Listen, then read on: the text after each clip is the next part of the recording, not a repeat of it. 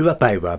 Täällä on tänään vieraana historian tohtori Sandra Haagman. Me puhutaan suomalaisen homoseksuaalisuuden historiasta.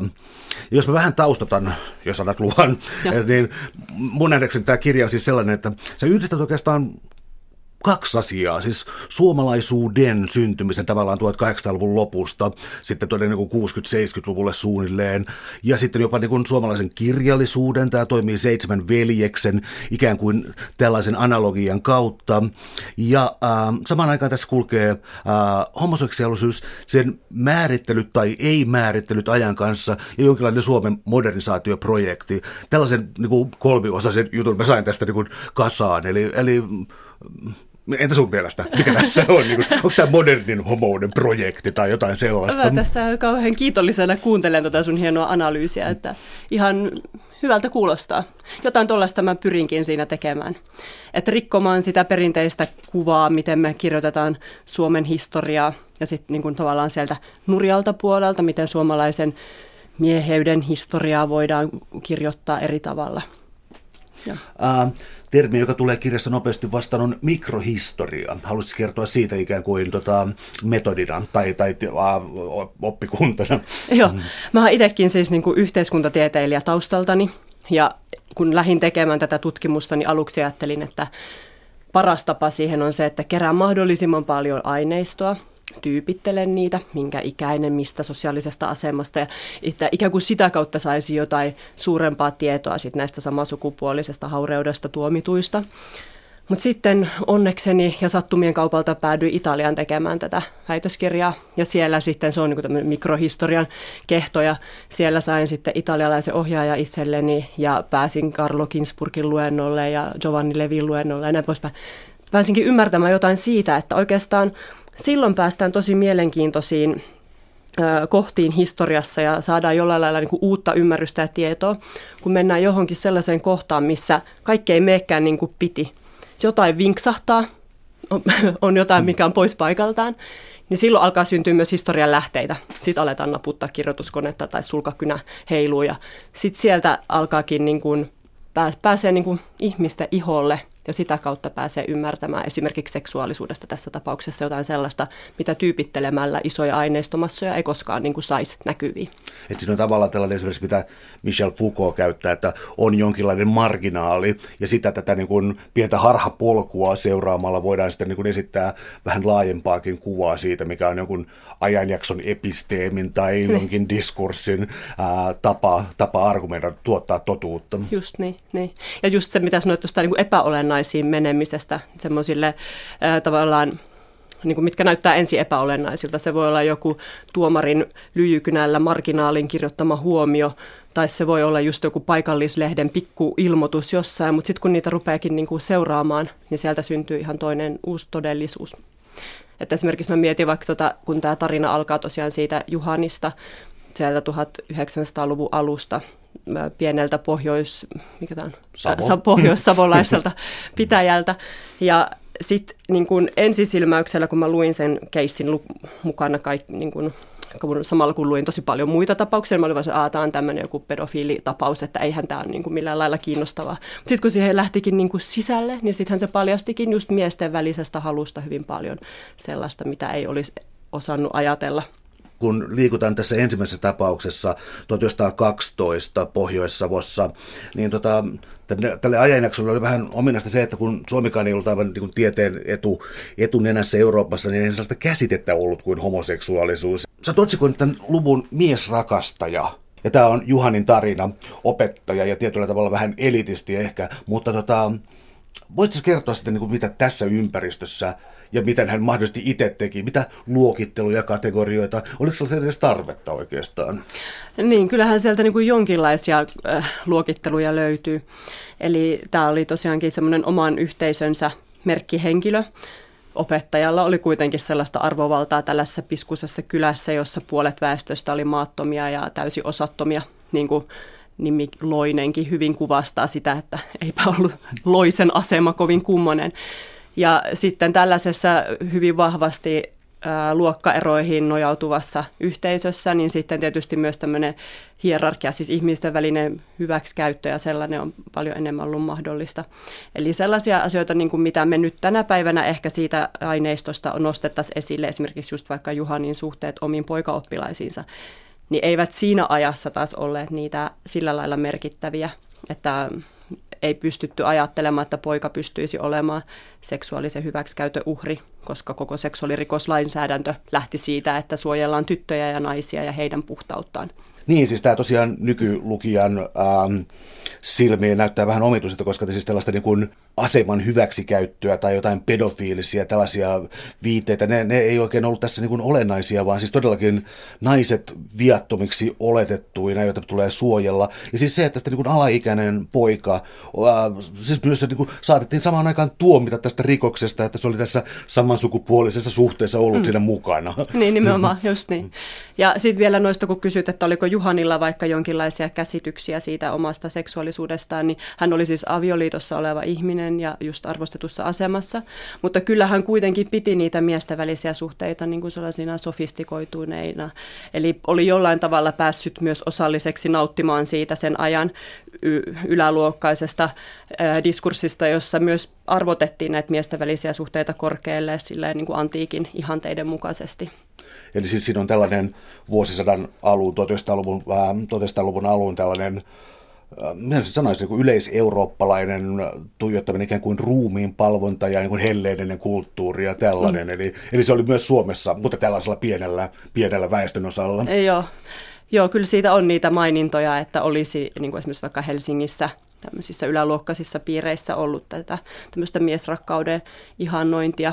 Ja sitten toisaalta moraalioppaissa tuona aikana just varoitettiin siitä, että jos on tämmöistä taipumusta, niin sitten ei kannattaisi hirveästi katsoa mitään tämmöistä alaston taidetta, siis patsaitten katsominen ja muu voisi olla sitten niin kuin suotavampi jättää vähemmälle, ettei saa huonoja vaikutteita. Sä käytät sellaista termiä tässä kuin sama sukupuolisuus, ää, mm. ja tota, se on mulle uusi sana. Eli tota, mitä se tarkoittaa? Se sama sukupuolisuus on vanha suomalainen sana, että 1912 suomalainen lääkäri Akseli Nikula kirjoitti ensimmäisen suomenkielisen kirjoituksen homoseksuaalisuudesta ja hän käytti nimenomaan sanaa sama sukupuolisuus. Mä oon sen napannut siitä kuvaamaan just sitä, että mä oon halunnut välttää homoseksuaalisuussanan käyttöä. Sen takia, että homoseksuaalisuussana on kauhean niin kuin, historia, aika paikkasidonnainen. Se tarkoittaa meillä tänä päivänä 2010-luvulla myös monia eri asioita, mutta se tarkoittaa aivan varmasti eri asioita kuin se on tarkoittanut silloin tai 50-luvulla tai näin poispäin. Eli Eli koko se ajatus on siinä mulla, tai se lähtökohta koko tutkimukselle oli se, että mä haluaisin katsoa samasukupuolista halua, miesten välistä halua eri aikoina, eri paikoissa ja antaa arvo sille historialliselle kontekstille, sille ajalle ja paikalle, missä se halu on ottanut muotoa tai missä siitä halusta on puhuttu. Eikä niin, että me nyt vaan mennään sitten niin ottamaan joku tietty lähde vaikka jostain 50-luvulta. Ja sitten siellä, siellä 50-luvulla on kirjoitettu paljon sellaisia meidän silmiin tosi niin kuin kielteisiä juttuja homoseksuaalisuudesta. Että me ei voida vaan mennä ja sanoa, että kylläpä, niistä, että kylläpä homoja kohdeltiin huonosti 50-luvulla, vaan meidän täytyy ymmärtää, että mitä se on ylipäätään tarkoittanut siinä ajassa ja paikassa, miksi siinä on ajassa ja paikassa on tuotettu sellaista kirjoitusta. Sä tuossa kirjassa sanotkin jo varsin aikaisessa vaiheessa, että tämä ei ole Suomen historiaa niin kuin homoja, homoja katsellesi silleen, että ai toikin oli homo, ai toikin oli toi, tai, vaan, siis, vaan siis kyse on siitä, että nimenomaan tämä mitä nyt sitten paremmin puhuttiin tässä, no puhutaan tässä samasukupuolisuudesta sitten, eli minkälaisia määritelmiä se sai. Se, mikä mulle tuli mieleen sitten vielä tässä Juhanin tarinassa Tuusniemeltä, on se, että sä teet myös erottelun ainakin siis sellaisiin asioihin kuin ää, maaseutu ja kaupunki, mm. ja sitten sä teet erottelun tähän niin kuin miessukupuolisuuteen riippumatta oikeastaan iästä, ja sitten sä käytät myös modernisaatiotermiä tuossa kirjan loppupuolella, eli tota... Mm, pitäisikö käyttää niin tätä äh, samasukupuolisuutena nyt tällaisena yleiskäsitteenä, jolla me nyt puhutaan tästä, Joo. vai, vai vaihdetaanko käsitteitä, kun tullaan seuraavaan lukuun? Öö, kyllä mun mielestä se, niin kuin se miesten välinen halu tai samasukupuolisuus, niin ne on sellaisia sanoja, millä voi hyvin kuvata sitä, tai samasukupuolinen halu niin kuin ajasta riippumatta, koska niissä ei ole oikeastaan niin kuin otettu kantaa suuntaan eikä toiseen. Sitten jos me aletaan puhumaan, että homoseksuaalisuus silloin ja silloin, niin me ollaan jo paljon kinkkisemmässä tilanteessa. Mä oon huvittu joskus, kun jossain kirjassa tuli vastaan, niin kuin, että Platon oli homo. Ja niin kuin, että, ei, että tässä on niin tajuttu aivan väärin. Joo, Joo siis sellaisia tutkimuksia tehtiin myös tosi paljon 80-luvulla vielä, että, että gay-ihmiset joskus vaikka renesanssin aikaan, niin sille, että hmm, nyt meillä on tässä vähän niin kuin konseptit sekaisin, mutta... Jo.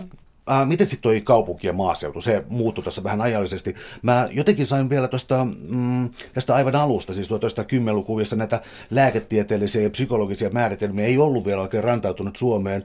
Äh, kun mä luin kirjan loppuun, niin mulla tuli tunne, että, että sä oot tehnyt sitten sellaisen pienen idyllin, että, tota, että maaseudulla tota, oli omia termejänsä tälle, mutta no niistä niin kuin, että toi eksentrikko tuolla ja niin kuin, annettiin vähän olla ja tota, se siis ei ollut sellaista niin kuin, hirvittävää mikä tuo on psykologisesti. Äh, korkeita mm. katsoa, että syyllistyy johonkin tekoon. Tässä on tämä olennainen fukolainen pointti, että, niin. että teko on se, josta rankaistaan, ei identiteetti niin. tai tyyppi tai laji. Just. Niin tota, siis olisiko näin ollut todella, että Suomen maaseudulla tuohon aikaan annettiin olla. Niin kuin, ei nyt kiinnitetty kauheasti huomiota, ellei jotain tehty niin kuin, ää, näkyvästi. Mun mielestä kauhean sympaattista, että sä kuvaat sitä niin kuin idylliksi, kun sit jos me taas peilataan sitä siihen niin kuin tosi asiallisiin olosuhteisiin, mitä vaikka siitä Juhanin tilanteesta nousee, eli siihen, että miten niin kuin köyhillä ihmisillä ei ole oikeastaan ollut minkäänlaista vaikutusvaltaa omaan keholliseen koskemattomuuteen tai ylipäätään asemaa yhteiskunnassa tai yhteisössä. Mutta joo, sillä jos ajatellaan sitä samasukupuolisen halun kannalta, niin se on mun mielestä silleen myös, se on tosi, onhan siinä jotain viehättävää siinä ajatuksessa, että se ei ole niin justiinsa. Ja just se, että myöskään ulkopuolelta pääs, käsiin kukaan ei voi tulla määrittämään niin kuin niiden tekojen kautta niin helposti. Että toki sielläkin oli niitä miesrakastajia, niin kuin esimerkiksi tämä Juhani oli vahvasti miesrakastaja profiililla kulkeva henkilö, mutta sitten oli myös sellaisia satunnaisiin miesten välisiin suhteisiin osallistuneita ihmisiä, joiden miehuus tai mieheys tai ylipäätään niin kuin mikä asema ei ollut siitä teosta riippuvainen. Että, että sitä sai myös aika pitkälti itse määritellä. No melkein kaikissa näissä sun kirjan seitsemässä esimerkissä tulee oikeastaan esiin se, että ähm, että tässä niin teossa ja identiteetissä, niin pointti on itse asiassa siis siitä, että, että samasukupuolinen halu jakautuu kahteen. On ikään kuin sellaisia, jotka on sitä aina olleet, tuntevat olleensa sitä niin kuin lapsesta asti, ja mm. sitten on toisaalta sellainen niin kuin tilanteen luoma pseudo-homoseksuaalisuus on yksi näistä termeistä, mm. ja kun tuo sen sitten tähän 1900-luvun alkuun, niin siis voisitko valaista vähän asumismuodoista ja miten ihmiset nukkui ja niin eteenpäin. Eli just toikin on tosi tärkeää ymmärtää, että kun mietitään näitä mahdollisuuksia erilaisiin seksuaalisiin, samansukupuolisiin tilanteisiin, niin että ihmiset ovat eläneet tosi ahtaasti. Esimerkiksi just kulkumatkat paikasta toiseen, pitkät ja vaivalloiset, sen takia ollaan yövytty toisten luona. On ollut aina semmoisia matkamiehiä, ja, jotka ovat yöpyneet taloissa ja tällä lailla on päädytty sitten helposti myös läheisiin tekemisiin, kun ollaan vaikka nukuttu ihan samassa sängyssä, kun ei niitä sänkyjäkään nyt ole mitään vierassänkyjä ollut. Ja tosiaan sitä asumisahtaudesta niin on just jotain tilastotietoja, että, että oliko se just jossain noissa pitäjissä se neljä ihmistä per huone, kun keittiökin laskettiin huoneeksi. Että oikeasti mm. ihmiset ovat eläneet niin, että myöskään niin kuin seksuaalista tällaista yksityisyyttä ei ole siinä määrin voinut olla kuin meillä sen jälkeen, kun on niin kuin makkarit erikseen ja ihmisillä oikeasti niin kuin eri pehkut. Ei ollut paljon intiimin elämän niin. alueita. Paitsi sitten ehkä kesällä, että sittenhän sulla on niin kuin koko ihana luonto siinä tarjolla ja sitten myös aitat. Aivan. Näissäkin on niin kuin tämä. Ja sitten saunahan on myös on tämmöinen perisuomalainen hyvä paikka ja näitä löytyy myös just noista aineistoista niitä, että niitä tiloja on niin kuin myös ollut, kun monesti ää, tämmöisessä kaupunkikeskeisessä homotutkimuksessa lähdetään sitä ajatuksesta, että kaupunki anonyyminä tilana mahdollistaa sitten sen niin kuin samasukupuoliset seksit ja suhteet helpommin, mutta sitten siinä ehkä unohdetaan se maaseudunkin niin kuin, tavallaan se kenttä, että missä siellä onkin voitu sit olla niissä suhteissa. Täällä on tänään siis vieraana historian tohtori Sandra Haagman, ja me puhutaan äh, suomalaisen homoseksuaalisuuden äh, historiasta, samasukupuolisuudesta, joka miehiä tässä koskettaa, naiset ei tässä oikeastaan tule sillä tavalla esiin. Sä mainitsit tuossa niin kuin tuon kaupungin anonymiteetin, ja millä tavalla se toi aivan erilaista ähm, homokulttuuria, mutta mennään vähän hitaammin eteenpäin, eli tullaan ähm, Tuomaksen tarinaan ja Kotkaan 20-luvulla. Ei mikään metropoli, mutta valtava, miten sanoisi, kansanna vaellus. Joo, niin just. Eli silleen mielenkiintoinen mesta varmaan ollut, täynnä nuoria miehiä, jotka on tullut tekemään sinne satamatöitä ja on niin kuin nopeasti teollistunut kaupunki ollut siihen aikaan. Että väestökehitykseltään myös niin kuin räjähtänyt nopeasti, muuttunut ihan piskusesta pikkukylästä tosi nopeasti kaupungiksi. Ihmiset, jotka tuli siihen kaupunkiin, oli lähinnä nuoria miehiä. Ja mm. nuori mies saattoi olla niin kuin hyvinkin nuori, joka työelämässä oli siihen mm. aikaan. Mm. Että väestörakenne sitten, mitä se aiheutti? Kerrotko jotain esimerkkiä? No, äh, tuossa tietysti, jos ajatellaan tuota, tuota, tuota, Tuomaksen tapausta, niin siinä ollaan myös silleen, siinä on toisaalta se ikäjuttu, tai siis se, että siellä on paljon miehiä siinä kaupungissa, mutta mikä mun mielestä siinä niin kuin kaikista eniten tulee läpi, niin on se sisällissodasta rampautunut, traumatisoitunut maa ja sen miehet, että Tuomas itsekin oli vankileirillä ollut sen sodan jälkeen ja oli vanha punakaartilainen. Ja sitten se osattomuus sitten siinä 20-luvun kontekstissa, että ei ollut helppo löytää paikkaansa maailmassa. Ja sitten myös tuo aatteellisuus siinä, että kai ne oli sitten kaupungin parhaat bileet aina sunnuntaisin Kotkan työväentalolla ja siellä myös viina virtasi, vaikka kieltolain aikaa elettiinkin. No nyt mä kysyn lyhyen kysymyksen, mutta saat vastata pidempään. Uh, Tuomas lähti sitten työväentalolta puistoon. Joo. Kerrotko tämän? Joo. No Tuomas, poliisien vanha tuttu, lähinnä siis sen takia, että hän tosiaan trokas viinaa muille työväen luokkaisille nuorille. Niin lähti puistoon ja löysi sieltä sitten ystävän, joka oli ilmeisesti, olikin hänen vanha tuttuunsa, mutta sitä hän ei siinä vaiheessa vielä poliisi esimerkiksi tiennyt. Ja poliisi lähti seuraamaan Tuomasta, koska epäilivät, että hän on taas jossain näissä laittomissa viinahommissa siellä menossa. Mutta sitten pienten etsintöjen jälkeen löytikin että Tuomaksen tämän ystävänsä kanssa jostain sieltä kannon juurelta makaamassa ja sitten tässä tietysti hirmu tarkasti myös kerrottiin niistä yksityiskohdista, että se palukset auki ja mitään näkyy ja näin poispäin. Ja, ja tota, se oli myös hämmentävää siinä se, että, tai siis, että Kotkan poliisi oli hämmentynyt tästä näkemästään, että kun tavallaan se ristiriita, että nämä etti niin sitä viinaa ja sitten näkyykin ne kaksi miestä, sitten ei oikein tiedä, että no mitä tästä nyt pitäisi ajatella, että mikä, mikä tämä on tämä juttu.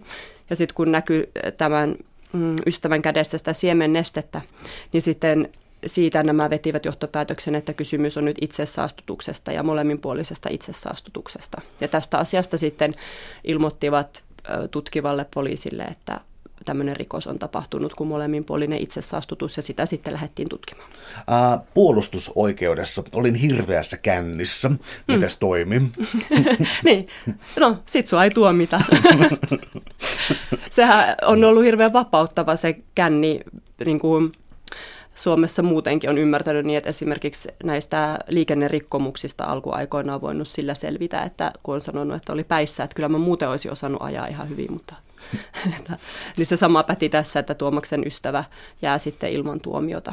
Siinä mä sitten vertailin sitä, kun nämä sai sitten tietysti myös näistä alkoholirikkomuksista, koska oli tosiaan kieltolakiin niin tuomioita, niin sitä Tuomaksen samaa sukupuolista haureutta tai sitä tuomiota niin pituudeltaan, oliko se nyt yksi kuukautta, niin se oli saman verran kuin se lait, laittoman alkoholin hallussa pitäminen. Täällä on tänään siis vieraana historian tohtori Sandra Haagman. Me puhutaan suomalaisen, suomalaisen homoseksuaalisuuden historiasta, miten se on muuttunut ja määritelty tässä kansakunnan modernisoituessa.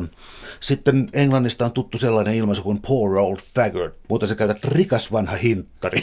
Ja, tota, ja tässä oli, niin kun alkoi muodostua jo ongelmaa. Tässä on siis kyseessä Aapon tarina Helsingistä. Voit kertoa sen. Joo, tuo rikas vanha hinttari tulee ihan suoraan ö, yhden nuoren tämmöisen maalta Helsinkiin laman seurauksena työtä etsimään tulleen nuorukaisen niin kuin kuvailusta, kuinka hän kertoo poliisille tästä, että, että tai siis niin, että hänen kaverinsa on esitellyt Aapon, joka on sellainen rikas vanha hinttari, joka antaa yöpyä luonaan nuorten miesten.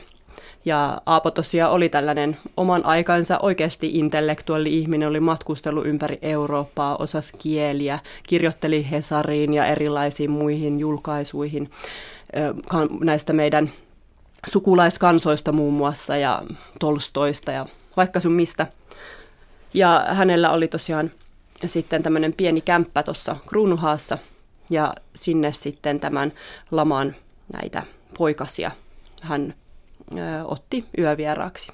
Nämä uhrit ja tuota, heidän osallistuminen tähän äh, samasukupuoliseen käyttäytymiseen, niin tota, oikeudessa kun näitä käytiin läpi, niin äh, ei ollut minkäänlaista siis sellaista ikään kuin häpeä tai ujostelua, että mitä nämä nuoret miehet oli tehnyt, hmm. vaan he kertovat, niin kuin, että näin tapahtui, näin tapahtui. Hän tyydytti minut oraalisesti hmm. kolme kertaa siinä yönä. Eli siis jotain siinä oli siis sellaista, joka tota, joka ei ole säilynyt tähän aikaan. Pystyykö siihen tarttumaan jotenkin? No just näin, että se mm, ei olla pidetty sitä omaa, just kun se ei ole ollut se seksuaali-identiteetti, ei ole ollut suhteessa niihin tekoihin. Niin sitten tämmöinen, että nämäkin jätkät, niin on tavallaan voineet itse ajatella vähän niin kuin käyttäneensä hyväksi tätä Aapon höppämäisyyttä, että se on niin kuin halunnut heitä seksuaalisesti ja näin. Niin sitten, että he ovat sitä kautta voineet saada itsellensä työpaikkoja, yöpaikkoja ja, ja sitten pikkusta jotain taskurahaa.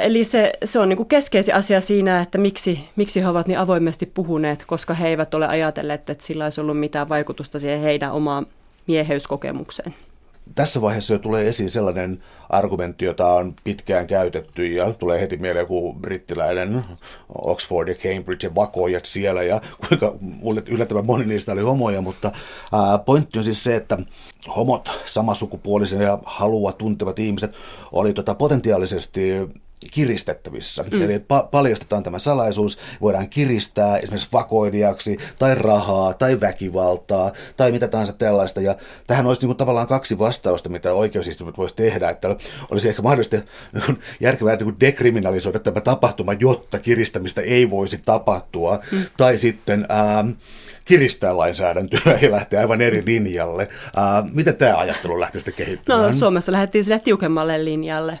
Että tässä Aapunkin tapauksessa siitä on just hyvä esimerkki, että, että kyllä kauhistellaan tätä kiristämistä, koska sekin on vähän semmoinen ajattelutapa, mikä on tullut muualta Euroopasta, eli että on tätä kiristämistä ja se sitten Suomessakin herätään siihen, että homoseksuaaleja voidaan kiristää tai just väkivalla uhalla ja vaikka mitä. Ja, mutta sitten kuitenkin niin kuin Suomessa se vastaus tuntuu olevan siihen asiaan, että jos saisimme homoseksuaaliset rikokset vähenemään, niin ei olisi myöskään mahdollisuutta kiristää heitä. Eli poistetaan tämä homoseksuaalisuus, niin sitten meidän ei tarvitse pelätä kiristäjiäkään. Tiede oli jo tässä vaiheessa, siis nyt liikutaan siis 30-luvulla, sota lähestyy ja asenteet on alkanut muuttua. Ja siis se mikä oli ehkä keskeistä on se, että Suomihan on niin kuin jo keskiajalta saakka katsonut Saksaan sivistyksen valtioina, eli meillä on valtavasti, niin kuin Snellmanin filosofia, mm. niin oikeastaan Hegeliläistä, eli tota, Saksa on ollut se kulttuurimahti, ja tässä 30-luvulla alkoi sitten tapahtua aika paljon, eli tota, miten sitten Suomen niin kuin, virkamieskoneisto, tuomarit ja intelligentsia, miten ne suhtautuivat tähän 30-luvulla, tähän mm. ilmiöön? Mm. No siinä alkaa just tulla sitä muutosta, että kun aikaisemmin, jos jotain tästä samansukupuolisesta haureudesta on sanottu, niin sanottu hyvin vähän ja niin kuin esimerkiksi lainoppineet, niin hyvin vähän ja sille hienovaraisesti, että esimerkiksi 20-luvulla oli jo aikeita, että voitaisiin mieluumminkin poistaa tämä samansukupuolinen haureus aikuisten väliltä niin eh, rikoslaista. Että oli mieluumminkin sellainen tendenssi. Mutta sitten tässä 30-luvun lopulla, 40-luvun alussa, niin sitten eh, sekä lääketieteen puolella että tai 30-luvulla jo lääketieteen puolella ja sitten, sitten myös eh, lakitieteilijöiden puolella, niin tulee se ajatus, että että tässä on nyt jotain todella mätää ja pahaa ja tätä täytyy kontrolloida toden, teolla. No jos tarkastellaan kahta argumenttia, mistä tämä jälkimmäinen on juuri tämä niin kodin ja ää, isänmaan ja väestökasvun ja tällaisen, mm. tällaisen tilan, mutta sitten tämä 20-luvun tausta siis voisi esittää sellaisen näkemyksen, että 20-luvulla Weimarin tasavalta, jota pidettiin kauhean dekadenttina ja mitä se, että Saksasta tuleekaan esiin niin kuin Marne Dietrichia ja tämän kaltaisia hahmoja, niin ilmeisesti joskus 20-luvulla Euroopassa oli aika vapaa homokulttuuri, joka sitten Joo. tyrehtyi. Joo, kyllä.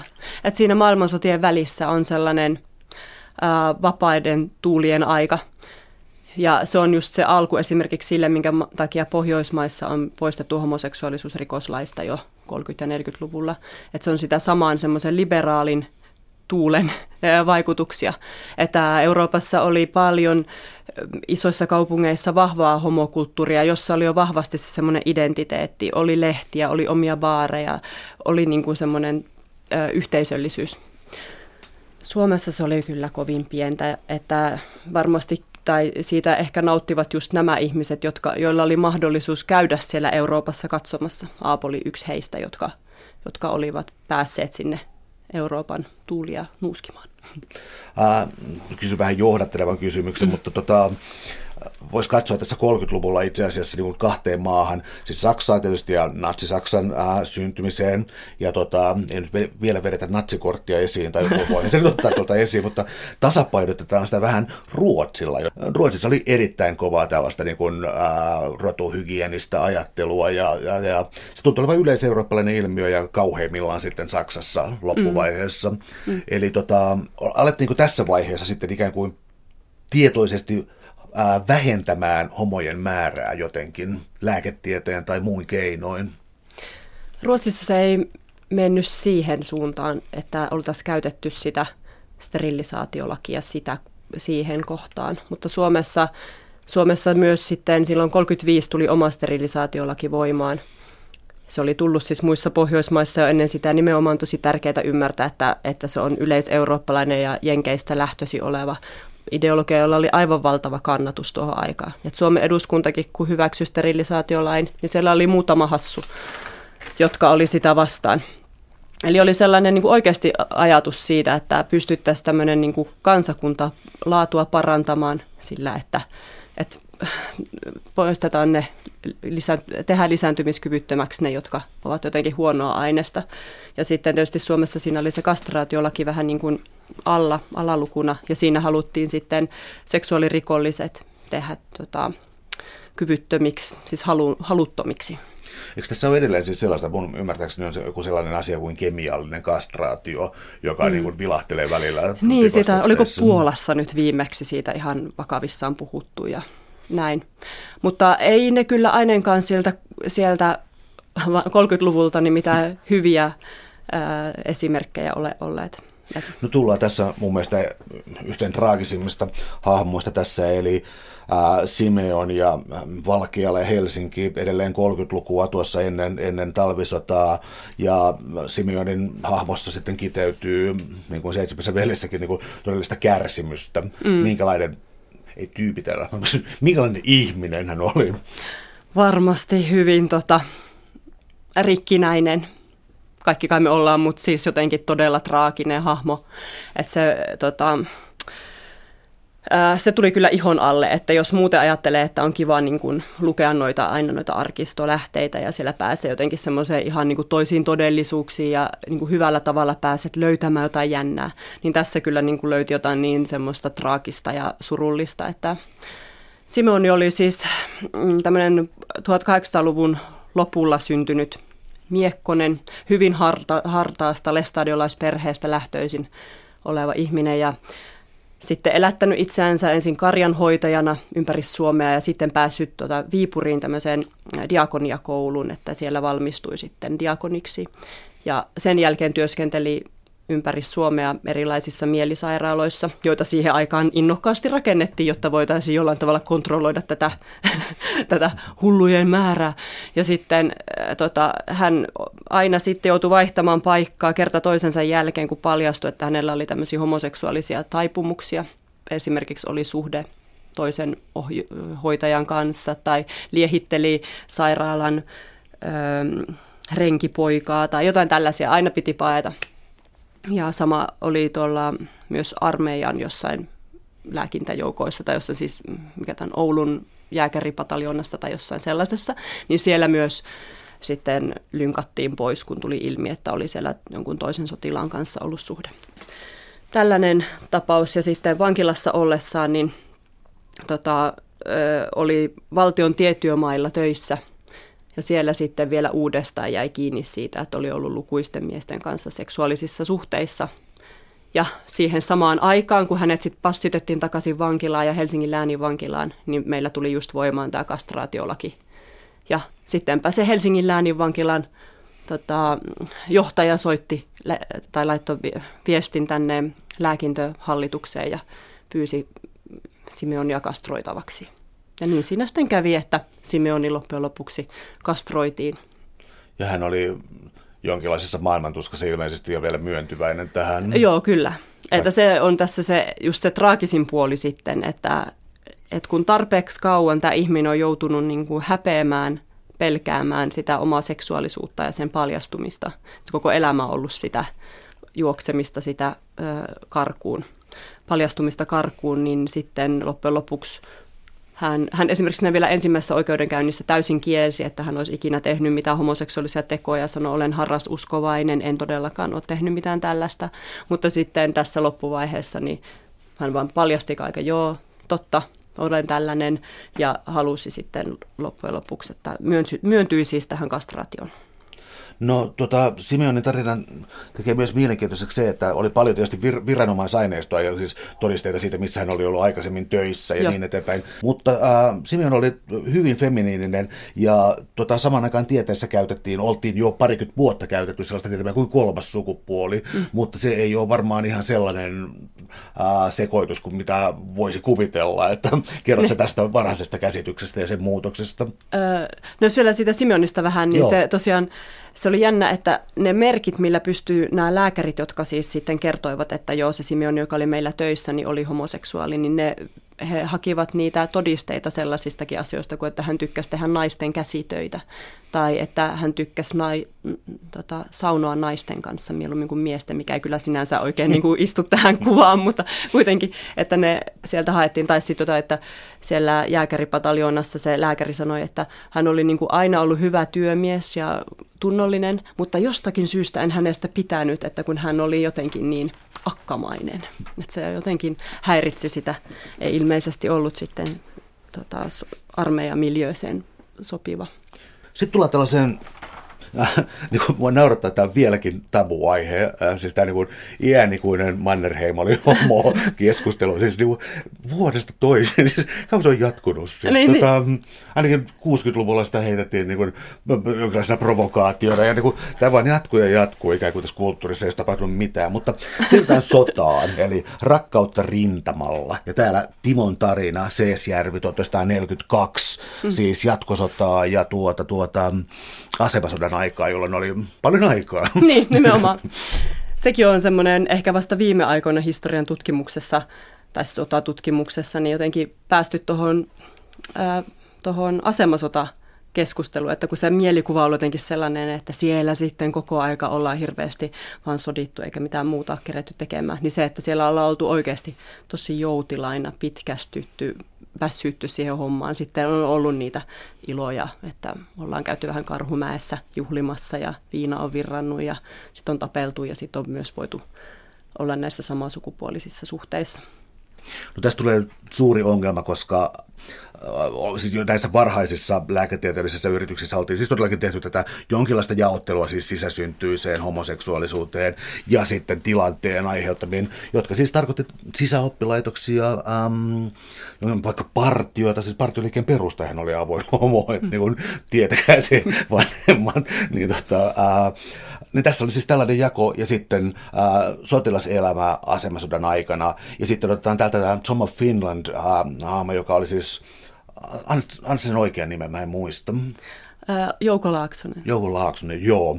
Niin hän oli kunnostautunut sodassa ilmatorjunnassa hyvinkin ja ää, antoi aika hurjan kuvan siitä, kuinka, no, että asemasota oli sellaista aika naimista koko Niin, ehkä se totuus on jossain siinä välillä, että kyllähän niin kuin, sit jos ajattelee Touko Laaksosen näitä kuvia ja sitä koko niin kuin materiaalia, niin se on hyvin provokatiivista. Mitä itsekin on kuvannut sitä, että jos ei seisonut silloin kun piirti, niin oli huonoja piirustuksia, että ehkä niitä, niillä ei ole ollut niin kuin välttämättä ihan sen reaalitodellisuuden kanssa niin paljon tekemistä. Mutta just se, että se on niin kuin, öö, poiketen ehkä aikaisemmasta historian tutkimuksesta, mitä Suomessa tähän homo, sota- ja homo-teemaan on liittynyt, niin mä oon halunnut painottaa sitä historian jatkumoa. Eli sitä, sitä, sitä asiaa, että ennen sotaa kautta niin kuin linjaan, kun näistä miesten välisistä suhteista on puhuttu, niin ei olla ajateltu, että se olisi mitenkään poikkeuksellista, että näissä miesten tämmöisissä, missä naisia ei ole saatavilla, niin että niissä yhte- yhteisöissä niin olisi miesten suhteita. Että se oli tavallaan semmoinen ihan oletus, että näin on. Ja sitten kun mietitään sitä huolta, mikä liittyy sitten tällä tietämyksellä siihen, että koko, koko niin kuin ikäluokka, nuoria naimaikäisiä miehiä lähetetään rintamalle, että okei, kun tiedetään, että siellä ollaan niin kuin naisen puutteessa, niin sitten se voi pitkän päälle aiheuttaa sitä, että ne on niin kuin seksisuhteissa. Se ei sinänsä olisi aiheuttanut mitään huolta niin kuin sinänsä, mutta sitten kun nousikin tämä uusi ymmärrys homoseksuaalisuudesta tällaisena niin kuin, tai seksuaalisuudesta ylipäätään tällaisena liikkuvana asiana, eli että tietynlaiset elämänkokemukset, tapahtumat voi suunnata ihmisen seksuaalista suuntautumista sinne homoseksuaalisuuden suuntaan. Niin siitä tuli se pelottava ää, yhteenliittymä, että apua, että jos täällä sitten pääsee nämä tämmöiset miesten väliset suhteet hirveän vahvasti kehittymään, niin sitten voikin olla, että rintamalta palaa miehiä, joita ei enää naisseura niinkään kiinnosta. Eli tässä oli siis sellainen tieteellinen paradigman muutos, että tässä vanhassa ajattelussa oli siis juuri näitä niin kuin varsinaisia homoseksuaaleja ja sitten näitä pseudohomoseksuaaleja tilanteen, ää, tota, tilanteen tähän pakottamia, mutta tässä vaiheessa alkoi tulla mukaan siis sellainen kaiku, että se jotenkin tarttuu, niin. se leviää. Joo, ja sehän on tosi pelottava ajatus. Joo, että sen, se on niin kuin yksi niistä suurimmista syistä, minkä takia kontrolli saman suku- tai miesten välisiä suhteita kohtaan niin kasvaa ja toisaalta myös sit sellainen vihamielinen asenne lisääntyy. No aika jännä on siis tämä tota, todistajien ja ilmiantajien rooli tässä sun kirjassa, koska ää, se, tota, se kulkee mielenkiintoisella tavalla, että tuossa vanhassa agraariväestössä niin kun, tarvittiin hirvittävä määrä todistajia ja todistuslausunnot saattoi olla vähän kummallisia ja niihin osallistui sekä uhrit että sellaiset oletetut. Mm. En voi ajatella mitään tyhjentävää kuvausta. Mutta tällä rintamalla niin siellä esimerkiksi oli Uh, mitä se sun kirjassa kuvasit suunnilleen sillä tavalla, että siellä oli yläpedillä, uh, oli joku uh, mies ja alapedillä oli kaksi miestä, jotka olivat täydessä touhussa. Sitten ilmoitti, että se oli jotenkin koomista ja hauska, ei ollut koskaan mm. nähnyt. Mutta menikö sitten seuraavana päivänä ilmiantamaan ja, ja tota, miten tämä meni niin. siis? Mielestäni se oli myös niin sympaattista, että hän kuvasi sitä, että miten hän olisi jotenkin niin kuin hihitellyt siellä yläpedillä, että oli nähnyt jotain niin jännittävää ja sitten meni siitä kertomaan. Mutta siis tämä puhutaan sitten vaikka ilmiantamisilmiöstä, kun tullaan vähän myöhemmin taas tota, ää, kaupunkikulttuuriin, mutta tota, jossa tämä todellakin toimii. Mutta onko tässä nyt ikään kuin tällainen, niin kuin, no käytetään sitten tiedeslangia, fukoolainen vallan genealogia tai joku tarkkailla ja rangaista. Että siis oliko tällainen tarkkailukoneisto oikeastaan alkanut jo syntyä? No tavallaan noissa tilanteissa se, että sillä pystyy hakemaan jotain niin kuin pisteitä, siis sitä kunnon kansalaisuuden pisteitä, että jos meet ilmi antamaan jonkun, ja se, niissäkin oli monesti, tai monesti joissain tapauksissa sitä, että oli ihminen itse siis vähän niin kuin viekotellut sen toisen osapuolen niin kuin paljastamaan sieltä sisältänsä sen homoseksuaalisen halun. Ja sitten kerran kun se oli paljastettu, niin sitten pystytty olemaan se hähää, että no niin, nyt mennäänkin poliisilaitokselle tai soitetaan se poliisipaikalle tai sitten tuolla rintamaolosuhteissa, että, että tota, mennään ilmoittamaan sinne ylemmille tahoille.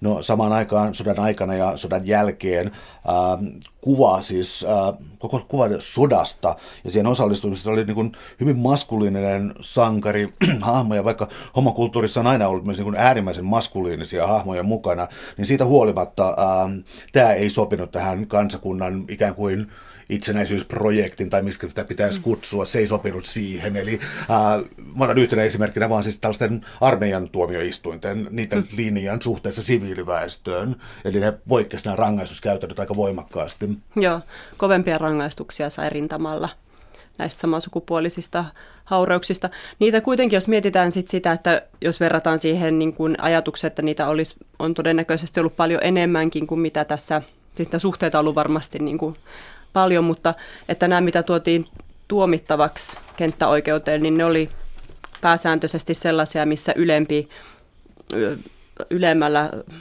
sotilasarvolla oleva ihminen oli ollut sitten jonkun perussotilaan kanssa. Että siinä oli sitten tämmöinen tämmöinen valtakuvio, joka sitten niin kuin, ei niinkään, että se olisi, oltaisiin haluttu suojella sitä sotamiestä, vaan mieluumminkin haluttu suojella sitä sotilasarvoa.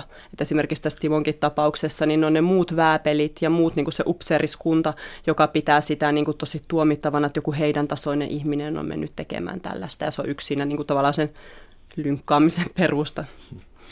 Täällä tänään siis vieraana historian tohtori Sandra Haagman.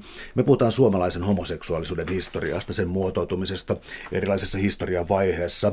Ähm, tullaan osaan kolme, eli ongelma. Nyt meillä on ongelma, homoseksuaalisuus ja Laurin tarina Helsinki olympiavuonna 1952. Ähm, kuinka ollakaan sotilas Suomenlinnassa, naimisissa, äh, kaksikohan lasta, nyt mä en aivan varma tästä, mutta hän viettää aikamoista kaksoiselämää. Voisitko mm. sitä valottaa? Joo. Lauri oli tosiaan tämmöisen täyden sodan palvellut ja so, sit armeijan henkilökuntaan kuuluva ihminen, kunniallinen kansalainen, joka oli jo e, nuoruudessaan siis ollut miesten välisissä suhteissa, mutta oli ne sitten jättänyt taakseen, kunnes sitten rauhan ajan koittaessa jälleen, niin kertoi sillä lailla, että kuljeskeli tuolla Helsingissä kaupungissa ja oli Tähtitorninmäellä tavannut jonkun miehen ja sitten päätynyt hänen kanssaan näihin äh, nuoruudessaan löytämiin miesten välisiin iloihin uudestaan. Ja, ja tätä hän niin kuin jatko tuli aina mantereelle ja kävi puistoissa tapaamassa erilaisia miehiä ja nämä suhteet oli ollut aina kertaluontoisia, kunnes sitten ö, äh, muutama vuotta ennen tätä oikeustapausta niin hän löyti äh, semmoisen miehen, jonka kanssa halusi tavata uudestaankin ja tapasivatkin useasti. Ja, ja tota, sitä suhdetta oli just se pari vuotta kerennyt jo olla ja heistä oli tullut sellaisia perhetuttuja oikeastaan, että tämä Lauri kävi ystävänsä luona auttelemassa se, sitä tuolla maaseudulla kaikenlaisissa mm, maaseututöissä ja niin poispäin. Ja sitten, sitten tämä suhde, jonka periaatteessa näytti ulospäin ihan normaalilta miesten väliseltä yhdessäololta, niin paljastuikin, että onkin niin kuin yksi näistä ajan kauheimmista asioista, että, että poliisi tota, otti ne kiinni sitten Kaisaniemen puiston vessassa silloin 52. Tämä tuo esiin hyvin mielenkiintoisen ää, alakulttuurin sitten tuolla 50-luvulla siis ää, tavallaan niin kuin mun mielestä voisi väljästi tulkita, että tämä 20-luku että tämä 20-luku ainakin muualla Euroopassa oli tällaisen ikään kuin liberaalin suuntauksen aikaa, mutta 50-luvulla taisi sitten ilmestyä, koska siis käytetään sitä termiä puistohomot ja tietyt mm. paikat ja kerääntymistä, tällaiset niin urbaanin alakulttuurin, mitä mä sanoisin hienosti, niin kaupungin marginaaleissa viihtyvä urbaani alakulttuuri. Joo. Tämä alkoi olla sitten niin aika laaja ilmiö. Joo, ja silleen, että se, niin kuin, että miten paljon voidaan puhua alakulttuurista, että näissä kaikissa lausunnoissa niin on siitä, että ihmiset ei juurikaan puhu toisilleen mitään. Ei, että vasta niin kuin siinä puistohomokirjassa, jos puhutaan siitä, että vasta siellä 60-luvun lopulla niin ihmiset uskaltautuu vähän niin kuin norkoilemaan sinne muuten vaan ja puhumaan, niin kuin, ketäs me ollaan meistä. Että tuolla, tuohon 50-luvun alkuun vielä, niin se on sellaista, että sanallinen viestintä on hyvinkin vähäistä ja tavallaan, että se kulttuuri on sellaista – se on just niin kuin orastavaa, että niin kuin miten mä tuossa kirjassakin kuvaan sitä, että se, se näkyy siinä, että tiedetään se oma paikka siinä yhteiskunnassa, eli että tämän pitää olla piilotettua. Osataan tietynlaiset kikat, joilla voidaan huoltopoliisia eli siveyspoliisia hämätä, ja rakennetaan niistä pisuaareista sellaisia tietynlaisia, että niihin, niissä pystytään sitten harrastamaan seksiä huomaamattomasti. Eli semmoinen niin kuin tavallaan se alkaa syntyä sieltä, mutta siihen ei vielä niin vahvasti liity sellainen että oikeasti sanottaisiin se ääneen, että mistä tässä meillä on nyt oikein kysymys. Mun mielestä kirja, joka hauskasti kulkee siis tästä Simeonin tyvästä tragediasta sitten välillä ää, tuollaiseen tilannekomiikkaan, koska mun mielestä tämä niin Hesperian puisto ja nämä tapaamiset, niin tämä siveyspoliisin, huoltopoliisin rooli, siis ne todella otti asiakseen tämän. Joo. Ja ilmeisesti niin, että, että jotkut tietyt, että siellä on oikeasti määrätty tietyille ihmisille se tehtävä että kiertää puistoissa. Toki siihen kuuluu sitten se, että niistä pisuaareista tai niistä pömpeleistä on voinut löytyä myös sitä laitonta viinakauppaa tai muita päihteitä. Mutta että se yksi osa on ollut sitä sitten myös näiden samasukupuolisten suhteiden paljastaminen. Se tuntui niin käsittämättömältä tämä yksikin konstaapeli, joka siis, oliko se nyt tuolla ää, Kaisaniemen puiston kieppeillä ja huomasin joskus, että samaan aikaan menee kaksi miestä ää, vessaan, mutta ei nähnyt niitä mitenkään itse teossa, joka on siis tämä täytyy jäädä rysänkä päältä mm. kiinni, muuten oikeus, ää, oikeusistumassa se ei mene läpi, mutta tota, hän seurasi niitä ja oli seuraavana päivänä, mä siviilivaatteissa ja sitten näki jotain ja siis mm. suunnilleen kuvasi jotain erektiokulmia ja mm. muita mm. siellä. Niin, niin, niin. Mutta niin, jos on sellainen käsite kuin latentti homoseksuaalisuus, niin mikä tämä poliisilaitoksen niin, mikä sitä vaivasi, että se niin tärkeänä oli tämän asian kanssa. Joo. Ja niitä oli monta. Ja se oli tosiaan tosi tärkeää, että se oli se rysän päältä kiinni, koska sitten just näitä kuvailtiin, että tavallaan ton takia on syntynyt meille tonne noihin Helsingin raastuva oikeuden pöytäkirja pinoihin niin hirveästi materiaalia siitä, jossa on kuvattu näitä just niin kuin erektion kulmia ja, ja kaikkea mahdollista. Ja keinot oli monet siihen, että miten päästiin narauttamaan. Täällä on tänään siis vieraana historiatohtori Sandra Haagman. Puhutaan suomalaisen homoseksuaalisuuden, samasukupuolisuuden muutoksesta samalla kun Suomesta tulee moderni, modernimpi maa. Yksi maailman nopeimmista modernisaatioprojekteista oikeastaan. Tullaan sitten 60-luvulle, jolloin tapahtui niin paljon, että niitä ei todellakaan voi käydä kaikkia läpi, mutta silloin alkoi tota, todellakin muuttua asioita ja ää, sä kerrot tämän Eeron tarinan kautta. Mutta siis tässä tuntuu olevan sellainen yleisempi linja, että, että se ei ollut mikään sellainen niin kuin yksittäinen voi, nyt me ollaan sorsittu, niin kuin me ollaan niin kuin sorrettu homoja ja tota, tajuttu, että tämähän on väärin, vaan kyseessä oli paljon laajempi ikään kuin seksuaaliseen ja kulttuuriseen käyttäytymiseen liittynyt mm. muutos. Just. Eli tota, ei, saisit sä, tota, Miten kiteytettyä sen? Niin, niin, kiteytät se ikään kuin tämän, että mikä oli tällainen niin kuin yleisilmapiiri mm. ja miten sitten homoliike siinä itse asiassa järjestäytyy jo siinä vaiheessa.